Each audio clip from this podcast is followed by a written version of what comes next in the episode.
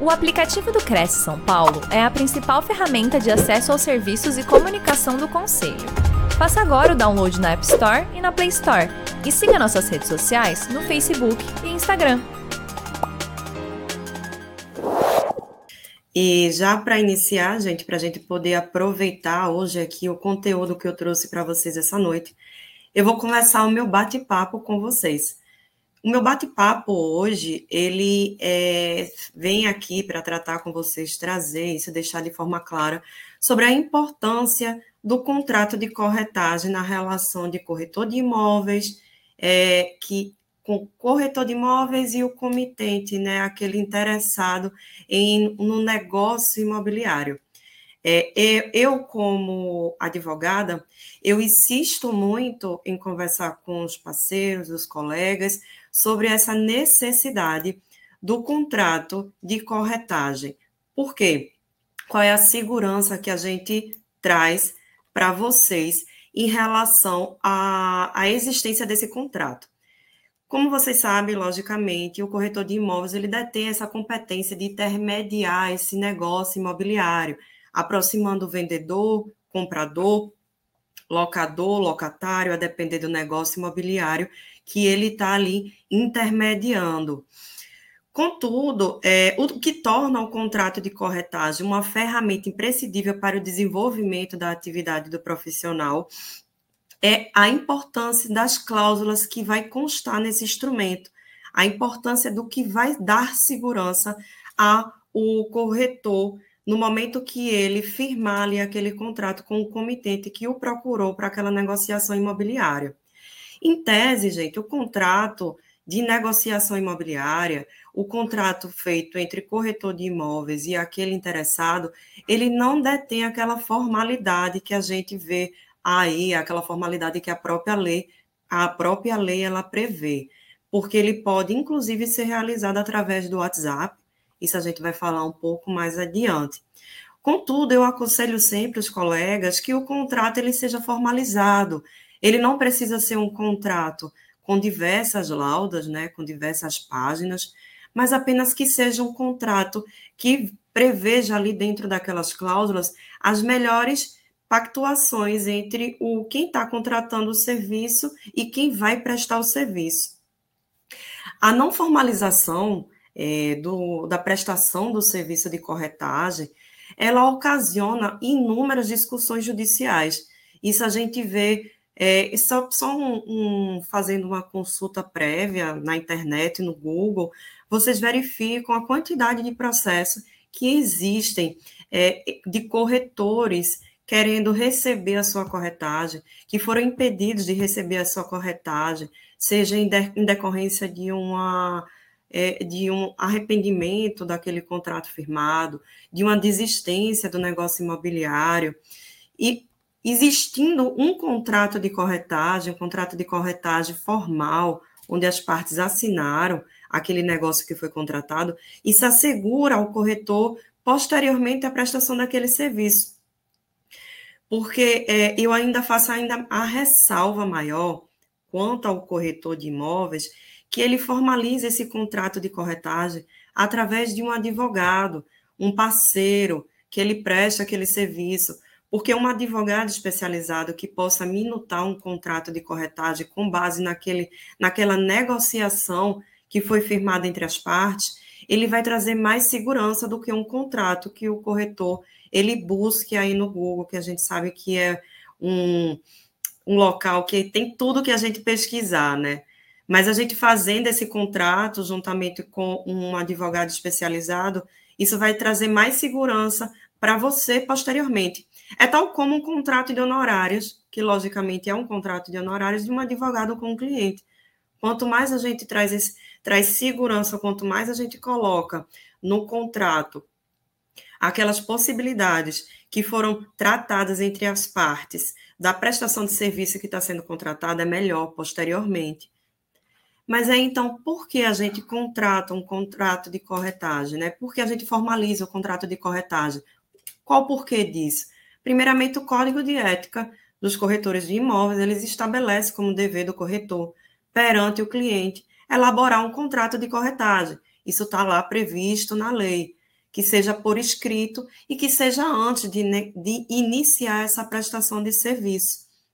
O Conselho Federal de Corretores de Imóveis, ele determina que todo corretor de imóvel deve obrigatoriamente observar contrato para a prestação do serviço de corretagem. Ou seja, se a própria lei que rege a atividade do corretor de imóveis, ela deixa expressa que deve existir um contrato entre corretor e comitente, por que não formalizar? Ao invés de deixar essas tratativas de forma somente verbal. Não havendo a existência desse contrato, é muito comum a gente se dar de cara aí com aquelas, os interessados que eles atravessam o negócio, que está sendo ali tratado entre, corre, entre corretor e o comitente interessado. E aí um terceiro vem e fecha aquele negócio, ou seja, você vai ter uma dor de cabeça posteriormente para você provar a contratação daquele serviço. É, o contrato, é, além do mais, a gente consegue, com a existência do contrato escrito, com a existência de um contrato, ele é, assinado entre as partes, a gente consegue comprovar essa prestação de serviço perante a justiça, numa possível é, judicialização, numa ação de cobrança dessa corretagem. Vocês vão ver mais à frente que eu vou conversar com vocês sobre a dificuldade que a gente tem de trazer provas a um processo judicial quando a, o contrato de corretagem ele deixa de existir ele só foi feito de forma verbal entre as partes, não foi pactuado prazo, não foi pactuado porcentagem, às vezes a pessoa nem pactua a porcentagem, deixa para fazer isso posteriormente à concretização do negócio. Vocês vão perceber o quanto isso dificulta o recebimento dessa comissão posteriormente à prestação de serviço, porque a gente ainda tem que lidar com aquela concretização do serviço, porque o corretor, diferentemente de outros profissionais, o serviço que ele presta não é aquele serviço de meio. Já está lá previsto na própria lei que tem que haver a efetiva prestação do serviço para o recebimento da corretagem. Então, a existência de um contrato vai deixar isso mais seguro para vocês. Por isso que eu chamo muita atenção sobre a importância desse contrato, nessa relação aí negocial entre você e o seu cliente. Onde está previsto na legislação a necessidade da existência desse contrato, né, desse contrato de corretagem. Eu trouxe para vocês aqui a letra pura da lei, né, do Código Civil, que deixa claro a atividade da corretagem. É, ele fala, o Código Civil, a partir do seu artigo 722, so, o que é o contrato de corretagem, né? Quando é que obriga-se o corretor? Quando é que obriga-se aquele terceiro em ele necessariamente pactuar com aquela obrigação? Então, pelo contrato de corretagem, uma pessoa não ligada à outra, em virtude da prestação de serviço, ele obriga a obter para aquela segunda pessoa o serviço que foi contratado. Ou seja, eu firmei o contrato juntamente com você e a partir desse contrato eu me obriguei perante a você a intermediar uma negociação, uma negociação aqui imobiliária. Nesse sentido, o, o Código Civil ele ainda prevê que o corretor ele deve atuar com, com diligência e prudência eu estou chamando inicialmente aqui a atenção de vocês para esses artigos, para que vocês tenham é, a noção do que a legislação civilista ela prevê, porque mais, a, mais à frente vocês vão visualizar, a partir do, do conteúdo que eu estou trazendo aqui para vocês, a importância disso também está previsto lá no contrato de vocês. Qual é a importância da prestação de serviço diligente e prudente pelo corretor do imóveis?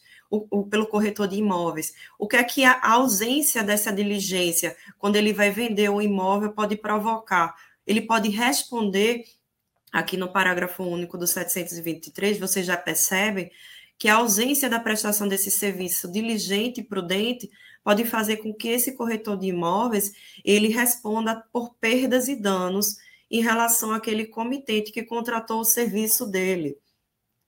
Aqui no artigo 724 do Código de Processo Civil, do Código Civil, desculpa, você também visualiza que é, se faz necessário que o, o, corretor de imóveis, lá no seu contrato de corretagem, no seu contrato de prestação de serviço, ele preveja de forma específica e clara qual é os honorários que ele está cobrando, cobrando pelaquela prestação de serviço. Por quê? Eu chamo a atenção de vocês em relação a isso porque a partir do momento que o corretor ele deixa de prever de forma clara e expressa no contrato de corretagem o valor que ele está cobrando pelaquela intermediação da negociação imobiliária, ela vai ser ajustada conforme a tabela de honorários do CRES da sua região, certo? Porque a comissão de corretagem, tal como os honorários de qualquer tipo de outro profissional, ela tem que ser previamente fixada entre as partes. A, remuneração do corretor é devida, uma vez que ele tenha concretizado o resultado previsto no contrato. É aquilo que eu comentei inicialmente com vocês. O corretor ele desenvolve uma atividade fim, não é apenas a intermediação levando aquele promitente comprador, aquele vendedor, que vai fazer com que ele receba a corretagem. Ou seja, se ele exerce a atividade fim, a corretagem dele só vai ser devida após a concretização daquela venda certo? E aí esse é um ponto que eu vou chamar a atenção de vocês posteriormente sobre a necessidade do prazo para o recebimento da corretagem. É, se, é, vocês têm que tomar é, cuidado também quanto à prestação de serviço e o prazo da prestação de serviço que vocês vão vincular no seu contrato. Se o seu contrato ele vai prever um prazo específico, um prazo determinado, para esse tipo de prestação de serviço, se vai prever também a exclusividade, e isso mais à frente a gente vai comentar sobre a necessidade e o porquê dessa previsão de forma específica dessa cláusula. O que é que ela acoberta ao corretor quando ela está lá prevista no contrato de prestação de serviço para a percepção dessa corretagem, certo? Vocês visualizem que tudo que vocês precisam ler, porque é até um pouco didática, a gente, quando vai ler uma legislação, ela muitas vezes é vazia, mas o Código Civil ele traz de forma didática que o que é que precisa necessariamente o corretor prestar atenção para ofertar esse, esse serviço àquele comitente, àquele interessado, certo? Outro ponto que se faz interessante a gente observar é entender a natureza jurídica do contrato de corretagem. O contrato de corretagem, como a gente inicialmente já viu, ele é bilateral porque ele envolve mais de uma parte. Normalmente está lá o comitente e o corretor, ou seja, então ele envolve direitos e obrigações de ambas as partes. O contrato de corretagem ele é consensual. O que isso significa? Ele gera efeitos a partir do momento que o comitente e o corretor conversam. Conversei, houve consenso mútuo daquela contratação que está havendo entre corretor e comitente. Ele é um contrato consensual. Ele é um negócio acessório. Por que ele é negócio acessório? Porque ele, ele depende de um negócio principal. Ou seja, ele só vai se efetivar se a venda se concretizar, que é o, o que eu estou aqui repetidamente falando.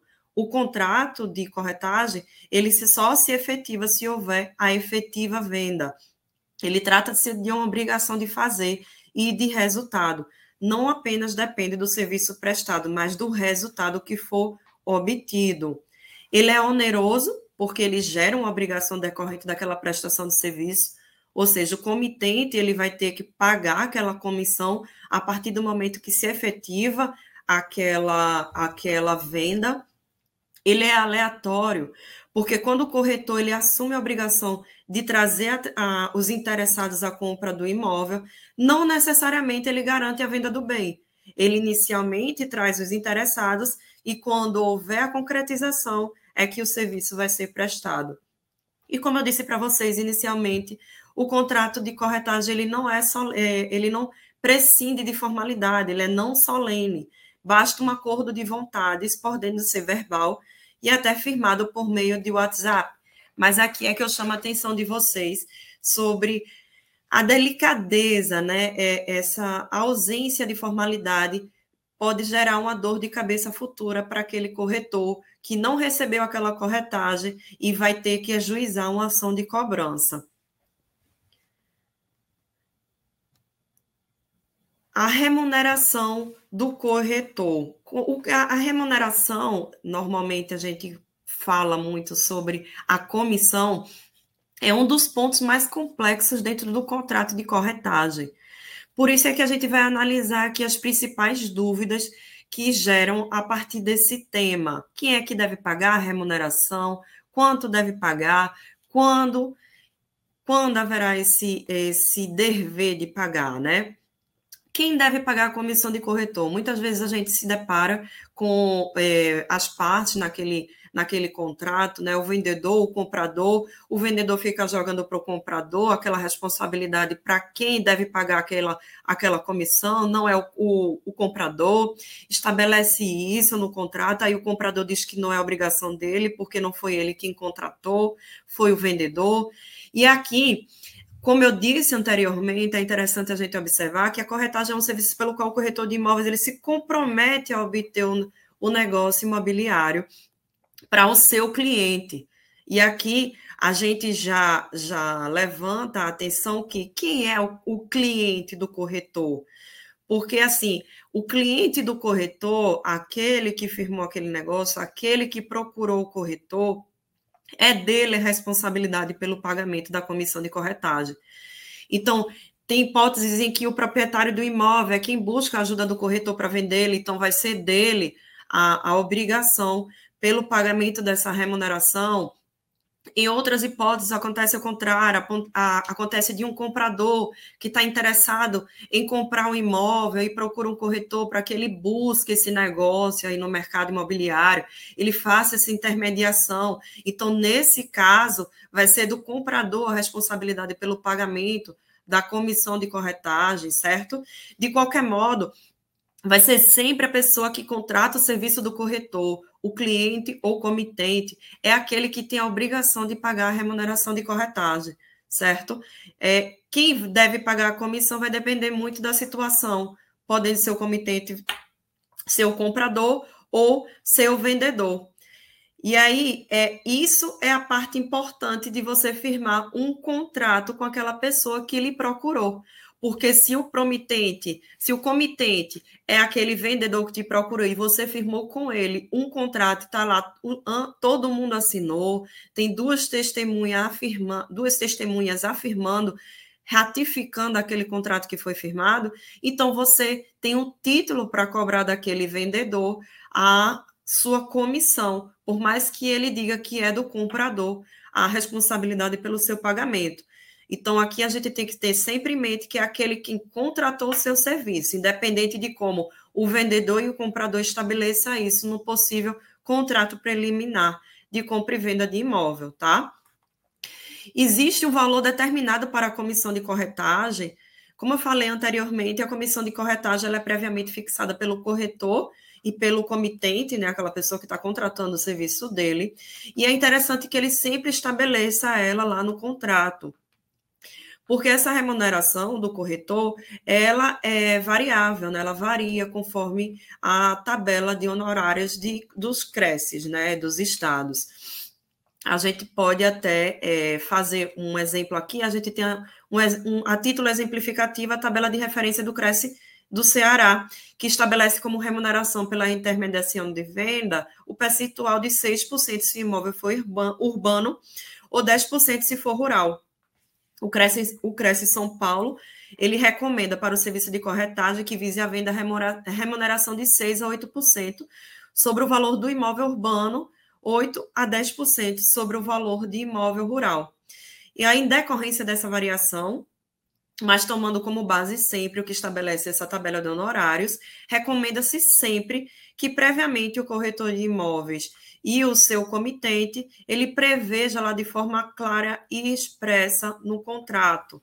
Porque se não for ajustado por escrito, o Código Civil prevê a comissão do corretor vai ser arbitrada conforme a natureza do negócio e os uso, o uso local, né? Ou seja, a remuneração, quando não é convencionada, seguirá as tabelas do Cresce da, da estadual.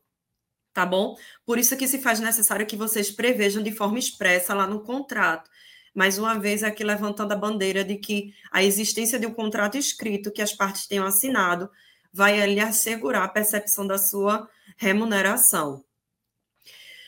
Quando é que o, o, o corretor de imóvel ele faz jus à remuneração? Eu já falei aqui, mas eu vou tornar a repetir porque vale a pena. De acordo com o Código Civil, a remuneração do corretor, ela só vai ser paga, ela só vai ser devida quando o resultado do contrato que foi firmado entre as partes ele se efetivar. É, por isso, a corretagem de imóveis ela não impõe ao corretor simples obrigação de meio, mas de resultado. Significa dizer que o corretor ele só tem direito à comissão quando ele efetua a aproximação entre, é, entre interessados, resultando na concretização do negócio.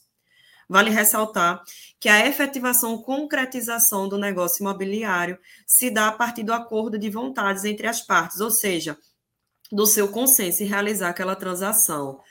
Nesse sentido, se o comprador e o vendedor assinarem um contrato de compra e venda, o contrato é tido como efetivado.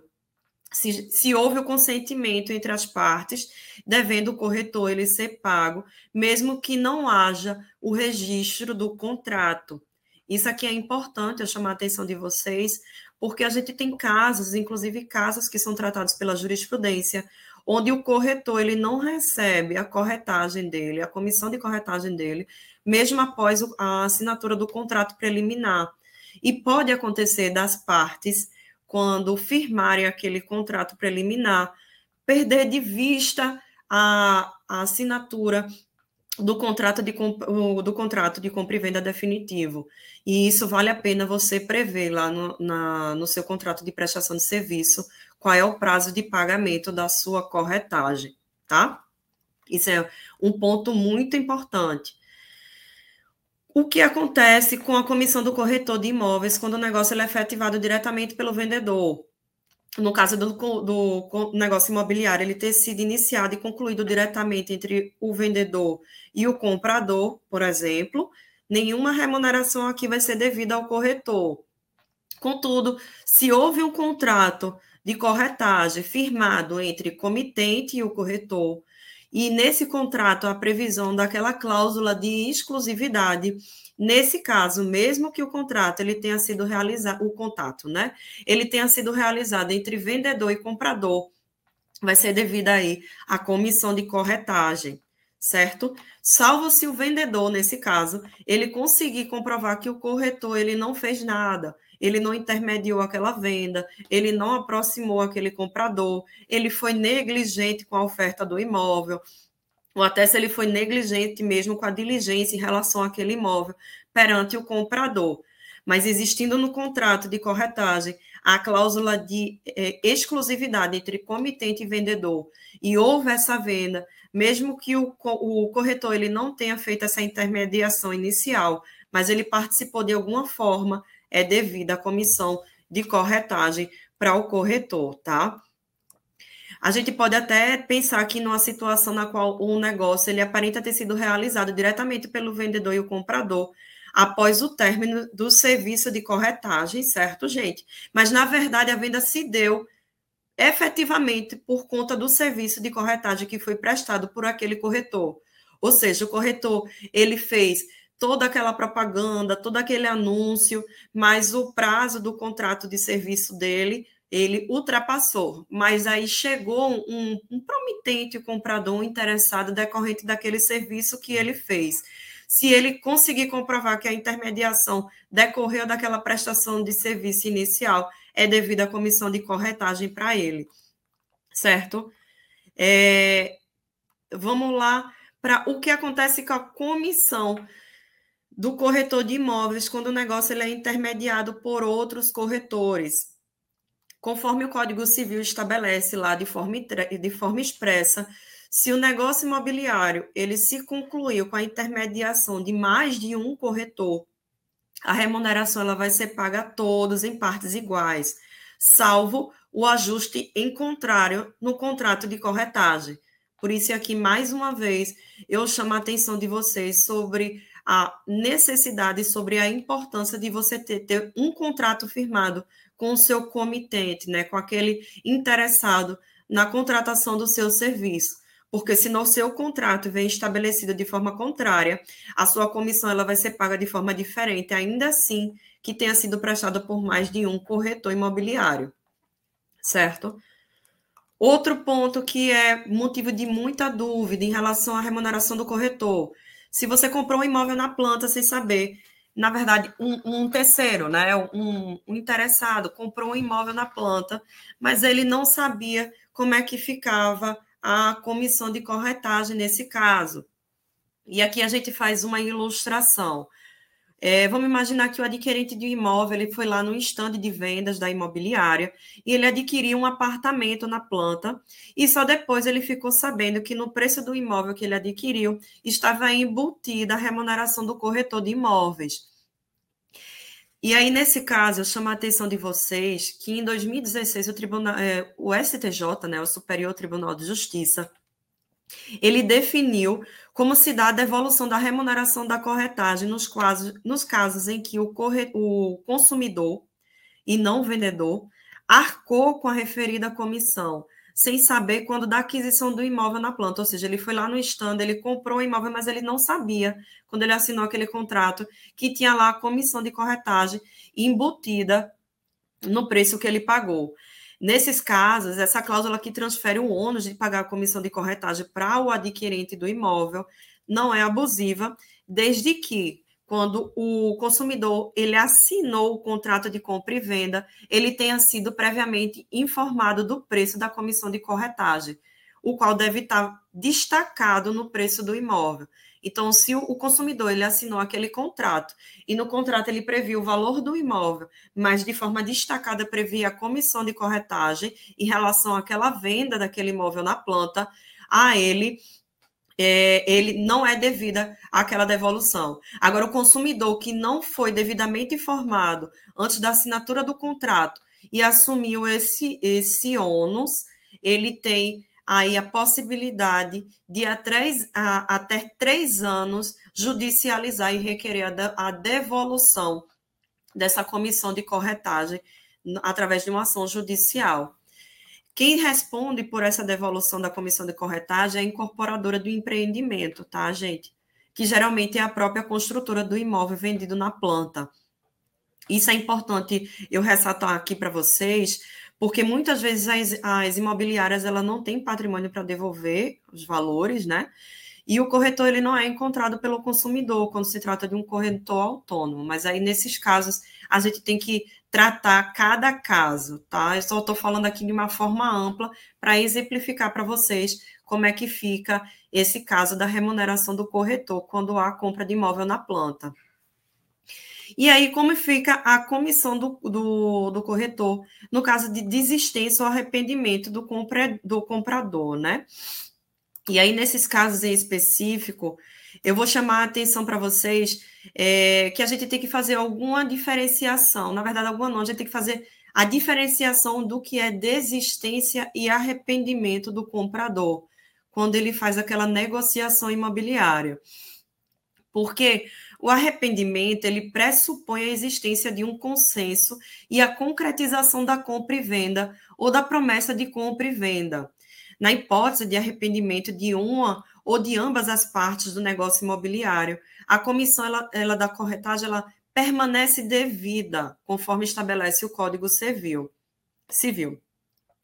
Já a mera desistência é, a desistência daquele negócio imobiliário, a quando ainda não houve o consentimento do comprador, ou seja, quando não houve a efetivação daquele negócio imobiliário, a comissão de corretagem ela não será devida, certo? Agora a gente tem que tomar aqui atenção de que se o, o negócio imobiliário ele chegou a ser concretizado, as partes assinaram e houve a desistência, a gente tem que prestar atenção aqui em duas situações quando a desistência ela é motivada ou a desistência ela é imotivada. Quando se trata de uma desistência imotivada, ou seja, a parte ela está desistindo ali daquele negócio imobiliário por mera liberalidade, ela não quer prosseguir com aquela compra daquele imóvel, é devida ali à comissão da corretagem, certo? Só que quando a desistência ela for motivada, e normalmente essa motivação ela diz respeito até a uma atividade que deixou de ser praticada pelo corretor, aí, nesse caso, não é devida à comissão de corretagem. A título de exemplo, que eu posso pontuar aqui para vocês, mas mais na frente eu vou trazer um, um, caso concreto que ilustra bem, é a possibilidade de a parte é, assinou aquele contrato, né, preliminar de compra e venda, ela chegou até a dar um sinal ali em relação àquele negócio imobiliário que está sendo firmado, mas aí quando ela pegou a certidão de teor daquele imóvel que está sendo comprado, ela tomou ciência de que existiam diversas penhoras registradas na matrícula daquele imóvel que impediam com que aquele imóvel fosse registrado, que pode até configurar aí posteriormente, a depender da situação, né, daquele vendedor que está vendendo aquele bem, uma fraude à execução. E aí nesse caso, o, o comprador ele desiste daquela, daquele contrato preliminar que já foi firmado, né, foi concretizado, e nesse caso em específico, não vai ser devida à corretagem, tá, gente? E aqui eu trago um ponto aqui para vocês também interessante, que vale a pena a gente conversar a respeito, são os deveres do corretor de imóvel.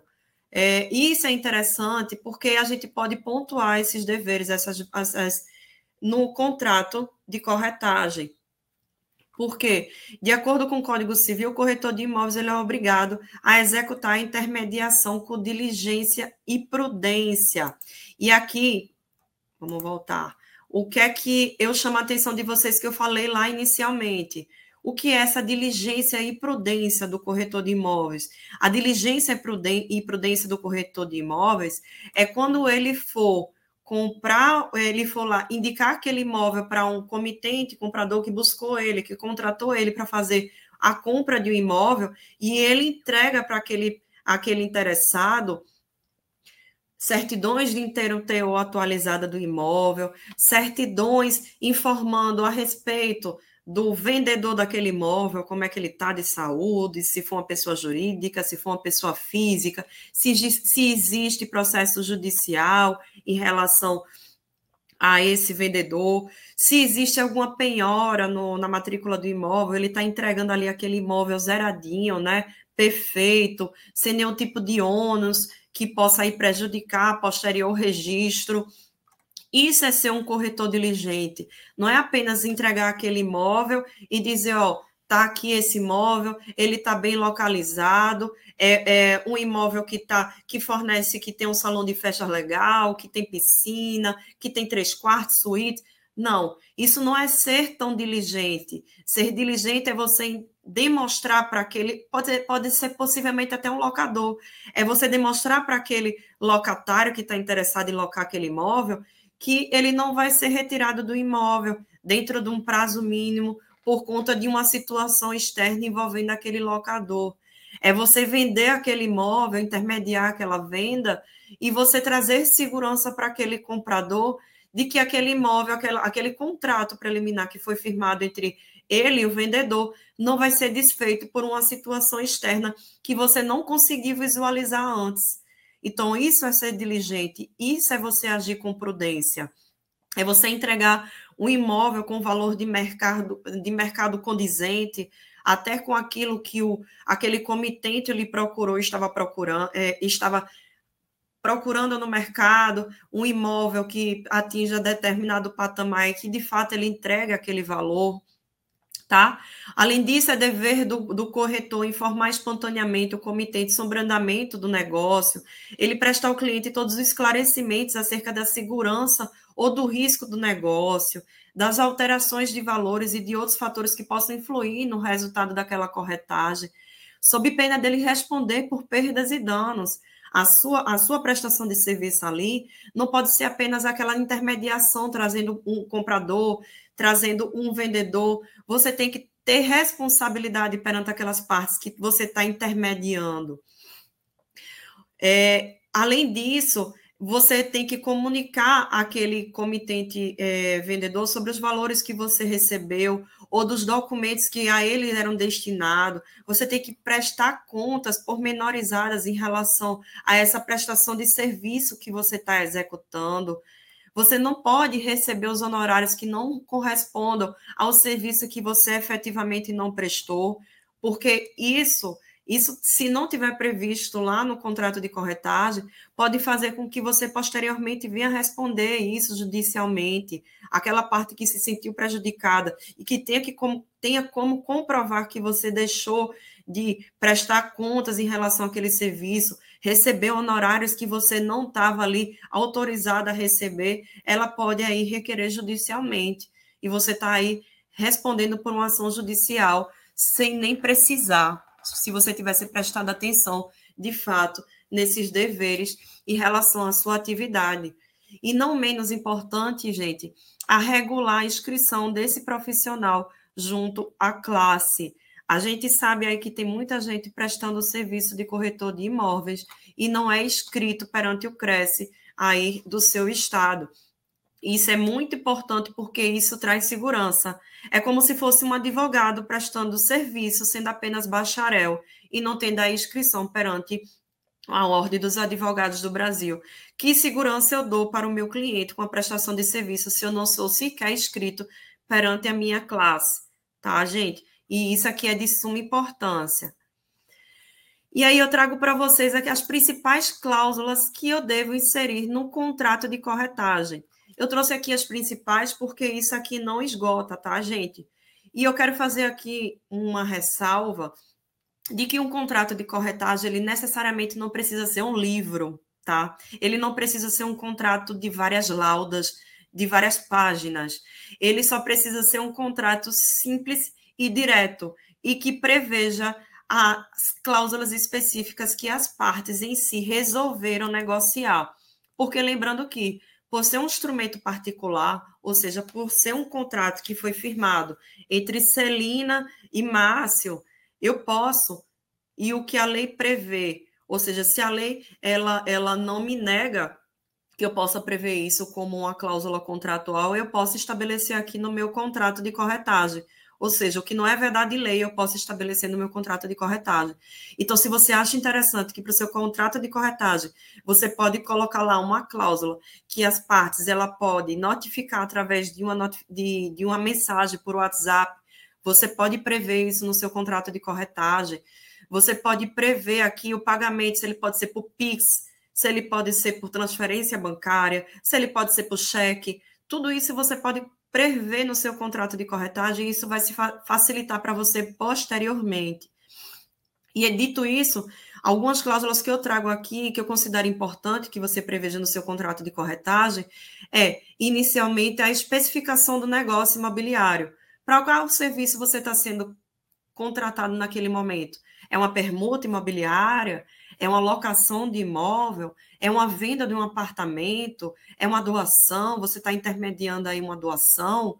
É importante que você delimite a prestação de serviço no seu contrato de corretagem, porque você consegue delimitar o que você está prestando de serviço para aquele comitente que lhe contratou e que essa, a sua remuneração ela só é devida decorrente desse serviço, para não acontecer do que você intermediar em uma locação e o, o, o locador, porque você não estabeleceu, não especificou qual era o negócio imobiliário que você estava prestando, o locador ele traz para você a responsabilidade de administrar aquele imóvel que foi locado, sem nenhuma previsão expressa no seu contrato. Você não está recebendo para pela, pelo, pelo o serviço que o locador quer que você execute.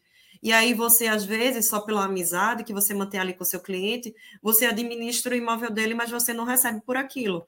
Então, é interessante que você especifique o negócio imobiliário que você está aí contratando e que você está sendo contratado. O objeto do negócio imobiliário, ou seja, o imóvel, se você está ali fazendo aquela venda do imóvel, é interessante que ele contenha a descrição, tal como consta na certidão de inteiro teor, constando as benfeitorias do objeto a ser alienado, porque isso é de suma importância. Evita qualquer tipo de resignação aí do comprador que ele comprou aquele imóvel, a partir de uma intermediação sua, mas se sentiu lesado porque no imóvel não tinham é, móveis embutidos, mas em nenhum momento você vendeu aquele imóvel com móveis embutidos, mas segundo o comprador tinha, e aí ele judicializou e você apresentou ali o seu contrato na descrição do objeto que estava sendo negociado. Isso é de suma importância e vai trazer segurança a você.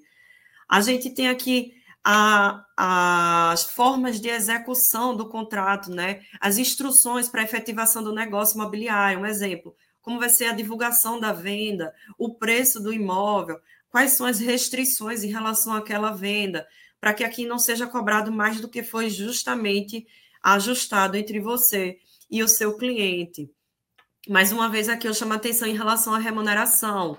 Qual é o valor, a forma de pagamento, o prazo para recebimento, juros e correção em caso de inadimplemento, as hipóteses em que a, a comissão ela vai ser devida ou não.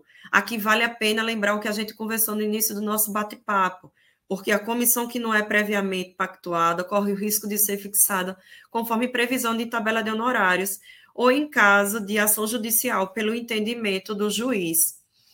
Sobre a forma de pagamento, é de máxima observância a necessidade de que o contrato deixe, deixe claro, aqui o que eu comentei com vocês antes, antes, quando será paga a comissão de corretagem decorrente daquela venda efetivada.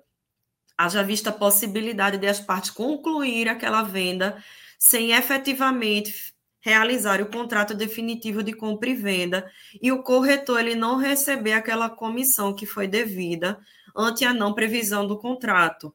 Ou seja, aquele comprador comprou aquele imóvel, mas e foi ele justamente o seu cliente, mas ele disse que só vai pagar a comissão de corretagem a partir do momento que ele lavrar aquela escritura pública definitiva de compra e venda, e é o corretor ele perde aí de vista a percepção dessa comissão de corretagem.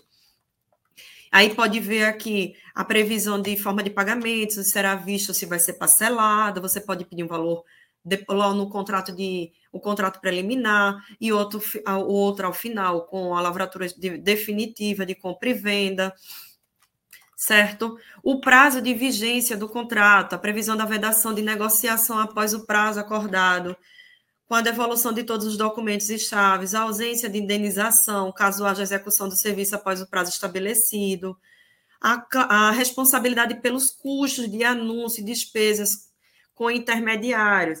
É interessante que o corretor e o cliente eles prevejam aqui no contrato de quem vai ser é, a responsabilidade por esses gastos, né? Anúncio em rede social, você impulsionar aí um anúncio, um outdoor, quem é que vai responder por aquele gasto em relação a esse anúncio.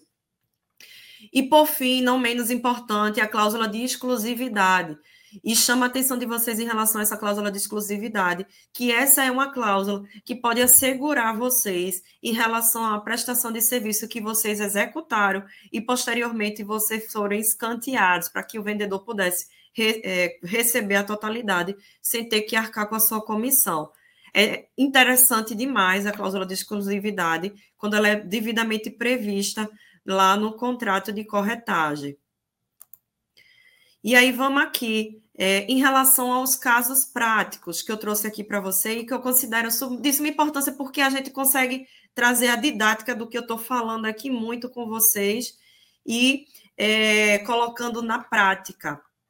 Em relação a esse caso aqui, Ricardo é um corretor de imóveis e ele é contratado pelo proprietário de uma área rural para a venda de um imóvel, com cláusula de exclusividade.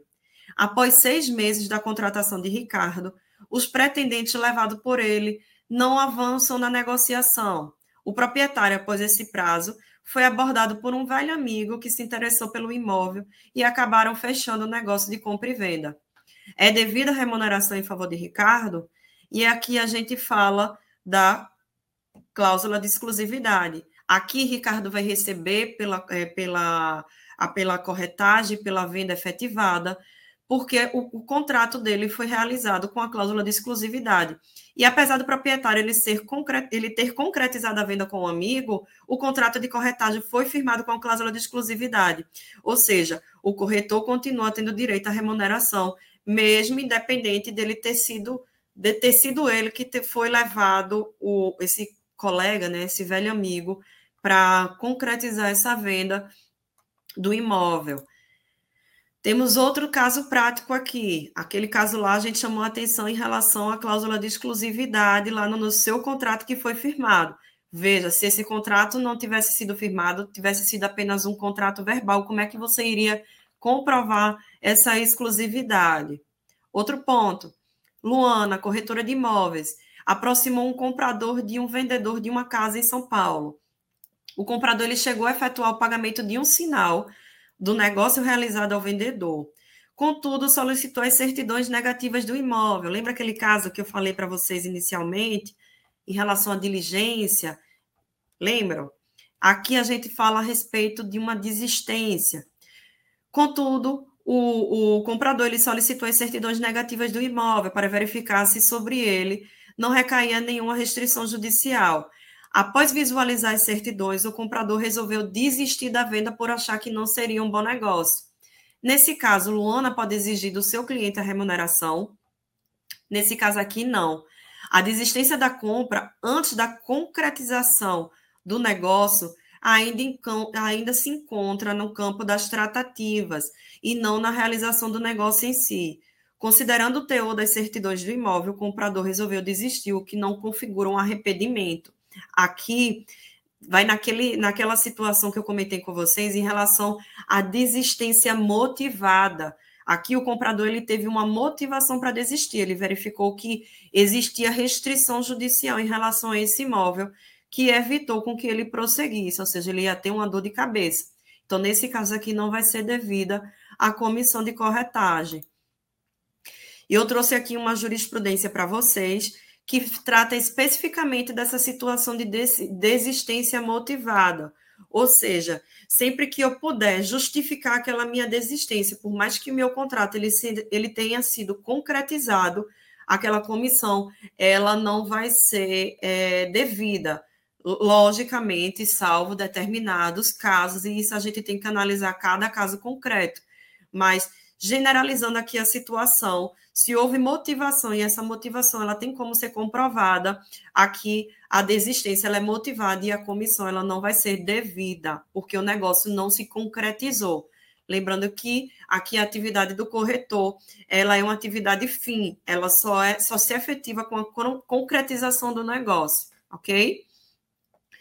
Outro caso prático aqui. É, Lúcia, ela é corretora de imóveis, ela apresenta Marcos, que busca a primeira casa própria ao vendedor de uma mansão à beira-mar. Contudo, apesar do interesse inicial de Marcos, ele percebeu que de cara ele não teria condições financeiras para o negócio, considerando que o valor ultrapassava sua média para a compra. Assim, ele não concretizou o negócio com Lúcia. Contudo, um ano depois, Marcos ele recebeu um aporte financeiro inesperado e pensando na mansão apresentada, ele meio que se apaixonou. Ele retornou ao local da mansão.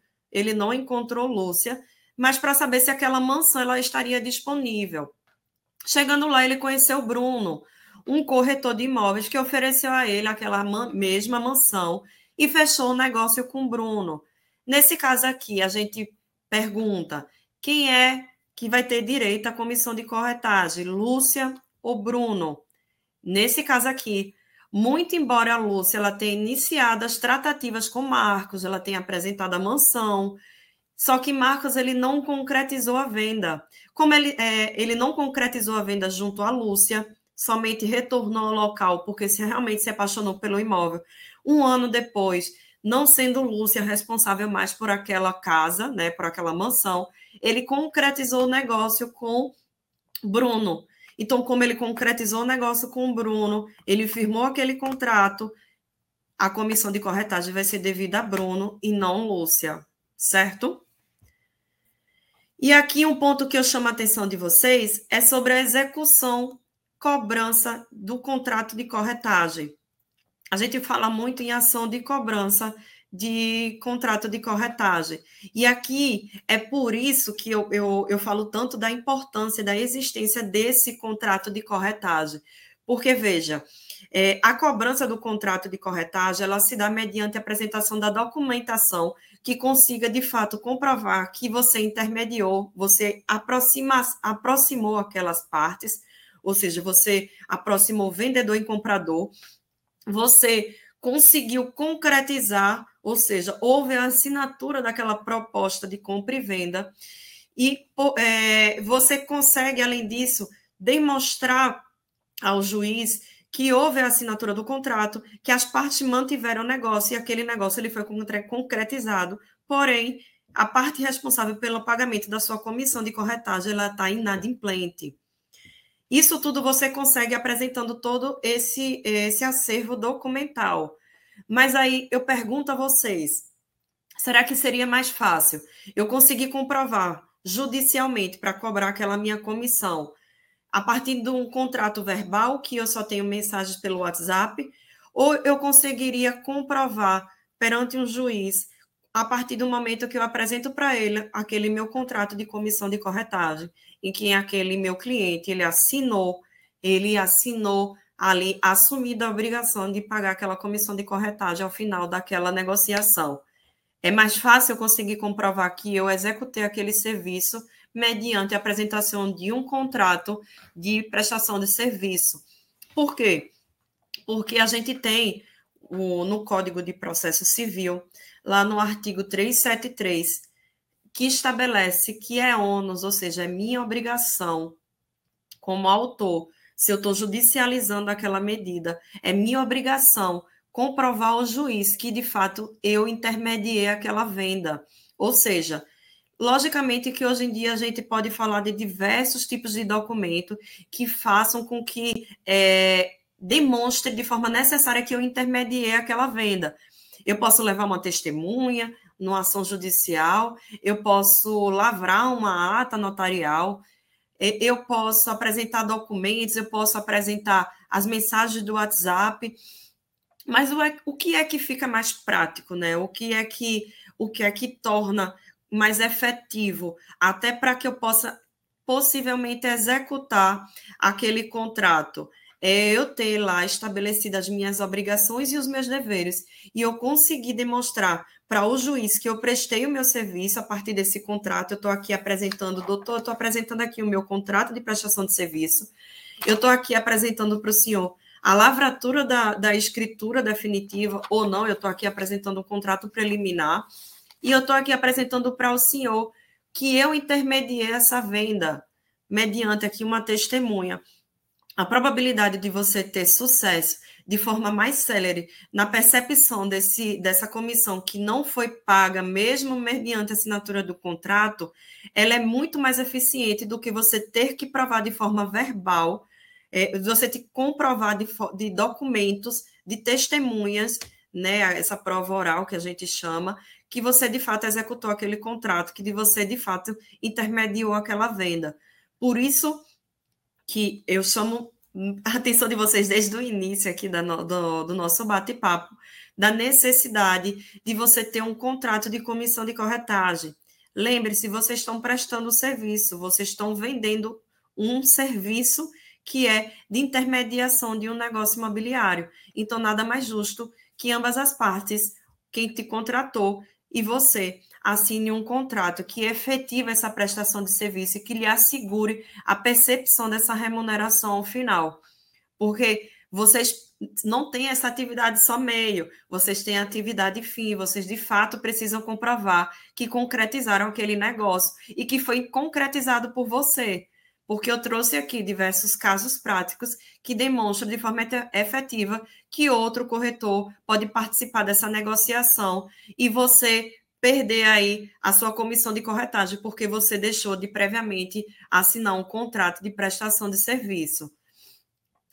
E aí eu trago para vocês aqui uma jurisprudência também, é, essa aqui é do STJ, quanto ao prazo para recebimento da sua comissão de corretagem.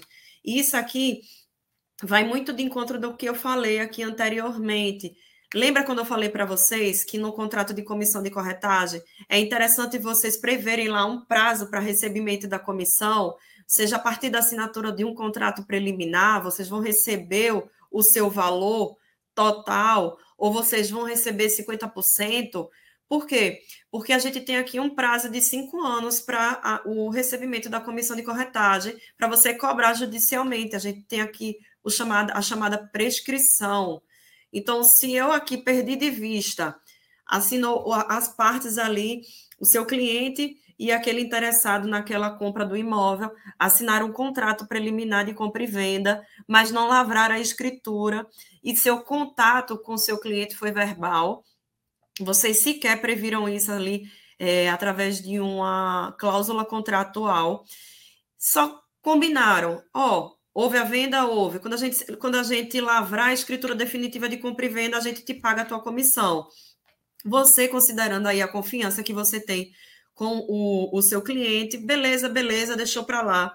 Passou-se mais de cinco anos, as partes não lavraram o contrato definitivo e você está perdendo aí a oportunidade de cobrar por achar que o seu cliente teria essa confiança é, de lhe pagar independentemente de você ter previsto ou não num, num contrato de corretagem. Isso é um ponto que eu levanto aqui a atenção de vocês. Vocês têm prazo para cobrar. Não é ad eterno, não. Lembrando sempre que camarão que dorme, a onda leva. Então, vocês têm direitos, é um, é um, é um valor que é devido decorrente de uma prestação de serviço que foi efetivada, tá?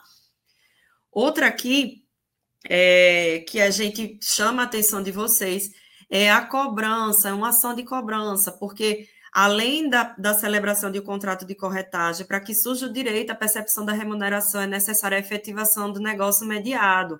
Então, é por isso que eu estou chamando a atenção de vocês.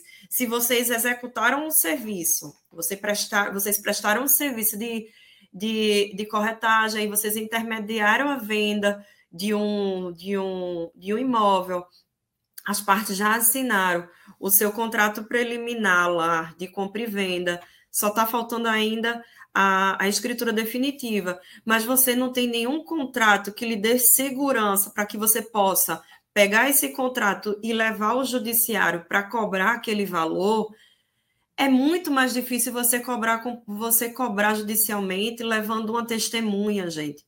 Porque essa testemunha ela tem que ter participado daquela negociação, ela tem que ter de fato participado daquele negócio, ela tem que conhecer o vendedor, tem que conhecer o comprador, tem que saber o valor daquele imóvel ele foi vendido.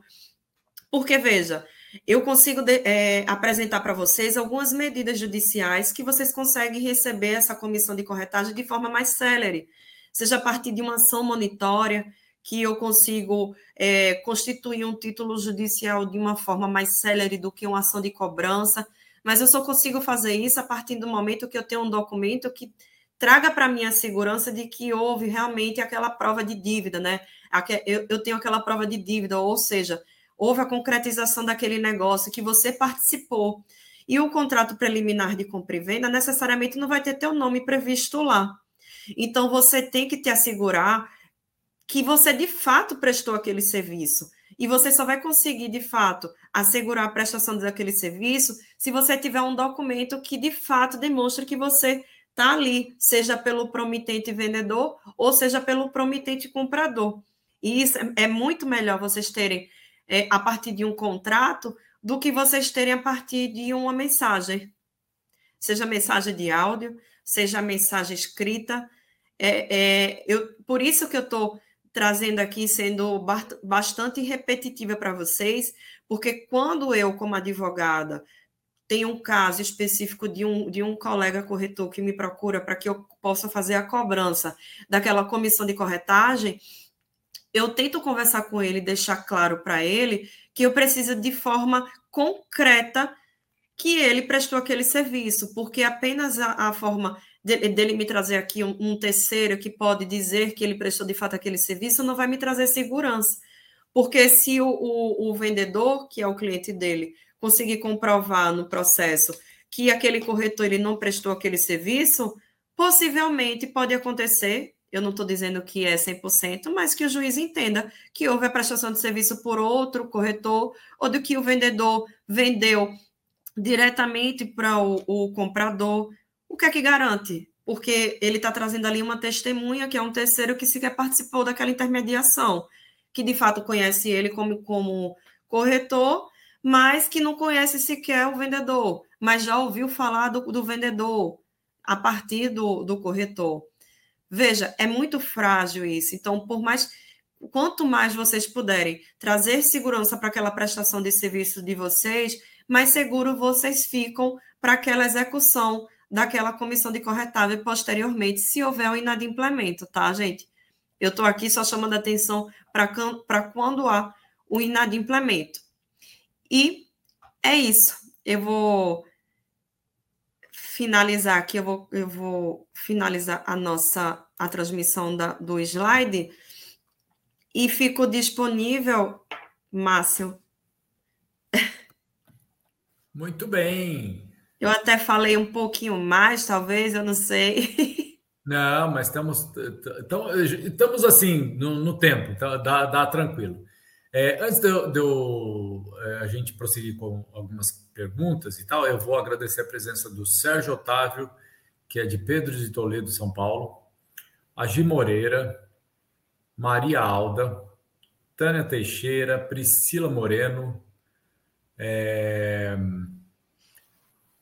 Mayumi Cuni, Elísia Camargo, Cláudio Teixeira, é, Francisco Nogueira, Adolfo Vieira Leite Júnior, que é de Praia Grande, é, José Vieira Xavier, Bruno Paiva, Ana Elizabeth Breda Pessoa de Melo, e Wagner Brambila, Luiz Carlos Damer, é, que é de Curitiba, Maria Josenete e Edilza Maria de Melo da Silva de Atibaia, é, Alex Silva de Pouso Alegre, Minas Gerais, e o Osvan Leite, que é corretor em Recife. Um conterrâneo. Isso, e o Williams Andrade, que é de Maceió. E André Machado de Souza. E mais um monte de gente que nos assiste pelas redes sociais do Cresce pelo, e pelo YouTube. E eu tenho alguns avisos aqui. Amanhã, às 10 horas da manhã, a gente tem a, a terça ponto de partida com o Glauco é, Farnese o consumidor mudou seu comportamento e a jornada de compra. E você evoluiu a forma de vender? Tema interessante que eu sugiro que convido a todos para assistir. Então, amanhã às 10. Quem não puder assistir, sabe que tá, fica salvo na, no YouTube do Cresce e pode ver depois. É, porque realmente o horário às 10 da manhã, às vezes é um horário meio complicado, a pessoa está em meio de uma série de coisas, né? E amanhã, às 20 horas, a live é do Cláudio Prado Júnior, Mercado de Imóveis de Luxo, como ser referência no segmento para cliente de alto padrão. Muito importante, muito interessante também. O segmento de luxo que, segundo eh, dizem eh, os especialistas, é, não tem crise, né? Então, é, convido a todos aí, se, se o corretor não atua nessa, nesse segmento, pode talvez aí é, pensar em atuar e manter aí a sua, a sua, os seus ganhos ao longo do, do ano, né? Bom, deixa eu voltar aqui é, para algumas perguntas, né? Eu acho que, é, doutora Celina, gostaria de receber um modelo de contrato de exclusividade. É a pergunta do Sérgio Otávio. Tudo bem? É só entrar em contato pelo zap da doutora? É só entrar em contato. Agora, Sérgio, eu, eu posso, já fazendo até a ressalva que eu falei no início, eu chamo a atenção sempre assim: a gente tem a cláusula de exclusividade, mas é, é interessante a gente sempre fazer um contrato com base no cliente que a gente está ali intermediando, porque aí cada vez mais ele vai se tornar um, um, contrato, um contrato particular, né? Que preveja essa necessidade entre as partes mas pode entrar em contato sim, que a gente pode ver uma cláusula de exclusividade, talvez para ele inserir no, no, contrato de prestação de serviço dele já.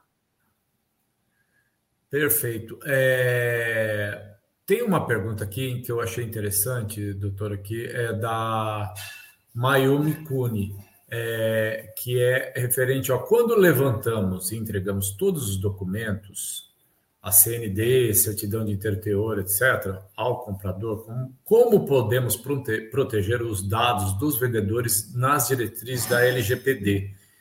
eu, é, eu, eu, falo que é interessante porque é um tema que se preocupa a todos, né? E, e, e, e, e talvez acho que a ideia da, da Miumi seja essa questão de talvez um eventual vazamento de, de dados, alguma coisa, o corretor acabar sendo responsabilizado, né? Assim como ele é responsabilizado no caso de algum defeito nessas, nesse trabalho de levantamento aí de, de diligência, né? Então acho que talvez seja essa a preocupação da Miumi. Como a doutora vê isso? É Mayumi, né?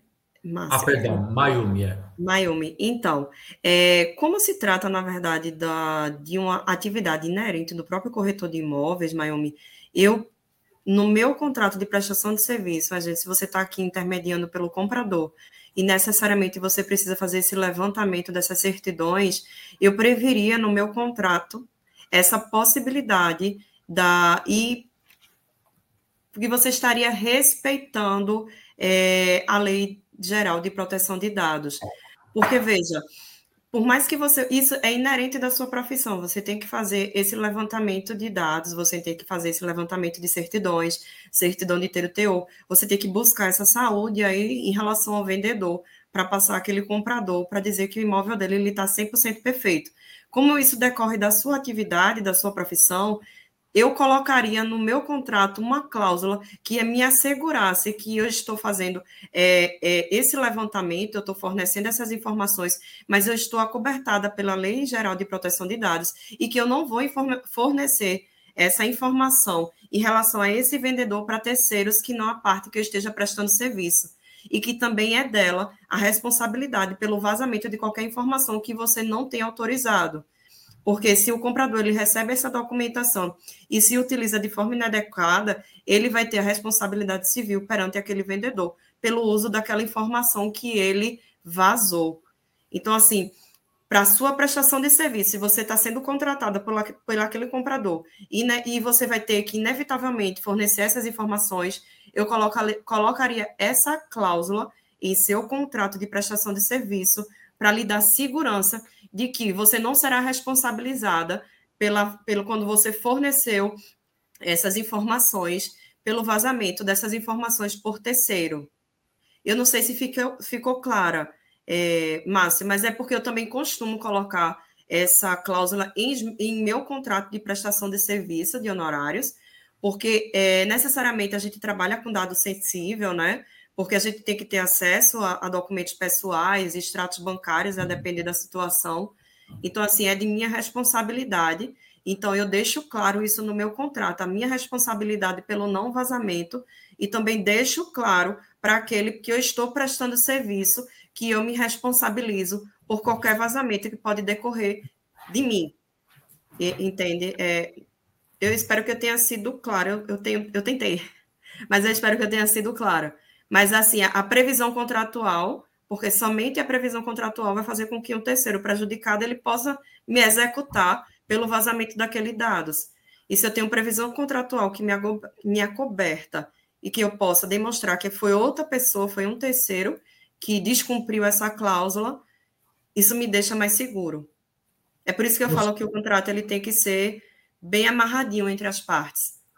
Com certeza, doutor. Inclusive, é, para quem quiser é, ter um pouco mais de, de, informações sobre esse tema da LGPD e, e, questões de responsabilização, etc. e tal, o, na TV Cresce, é, no próprio canal do, do, do Cresce é, no, no YouTube, e tem algumas palestras, algumas lives sobre esse tema que fala justamente é, com mais especificamente esse recorte né, da LGPD e o trabalho do corretor de imóveis. Eu convido vocês a pesquisarem e, e deve ter umas três ou quatro, ou até mais palestras é, referentes é, a, a, esse tema.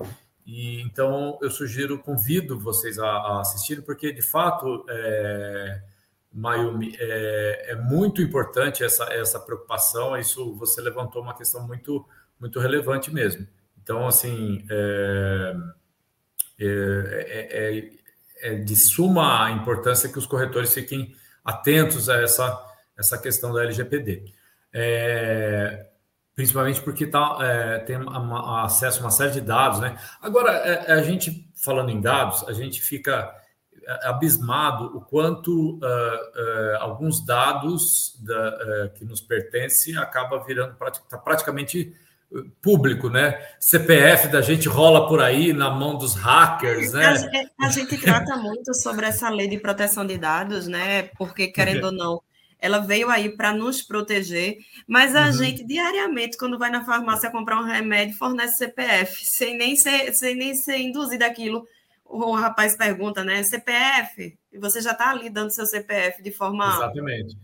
espontânea. Espontânea, é, exatamente. É. E, e, no caso da farmácia é até mais sensível ainda, né? Porque é, a farmácia ela está coletando os nossos hábitos de, de consumo, de, consumo. É, de remédios, né? Então é, sabe-se lá o uso que podem é, fazer dessa informação, né? É, então, e a gente nem se importa com isso, na verdade. É verdade. Eu, talvez essa situação da farmácia seja até mais perigosa que, que a situação de um, dos dados fornecidos para o corretor de imóveis para o fechamento de um negócio imobiliário, né? É, que é. querendo ou não, né, os dados que são fornecidos pelo corretor de imóveis é inerente à atividade que está sendo praticada e está envolvendo somente aquelas partes que estão envolvidas no contrato, né? Exatamente. E da farmácia, não. Da farmácia, a gente não sabe nem para onde está indo, na verdade. É, exatamente. É. E, e, isso que a doutora falou é bem lembrado mesmo, porque dados fornecidos para a atividade, né, ele tem um contexto de fornecimento de dados. Né? Então, assim, não dá para você fazer uma, um, um, negócio imobiliário sem que tenhamos acesso a CPF, RG, a, a, né, a, a detalhes relacionados a a, a, a, idoneidade judicial da pessoa, né? A pessoa ela não tem ações na justiça, etc. Tal. Então não se não não, não se, se pode pensar, não se concretiza o negócio sem, sem isso. Então é, são dados absolutamente inerentes à atividade.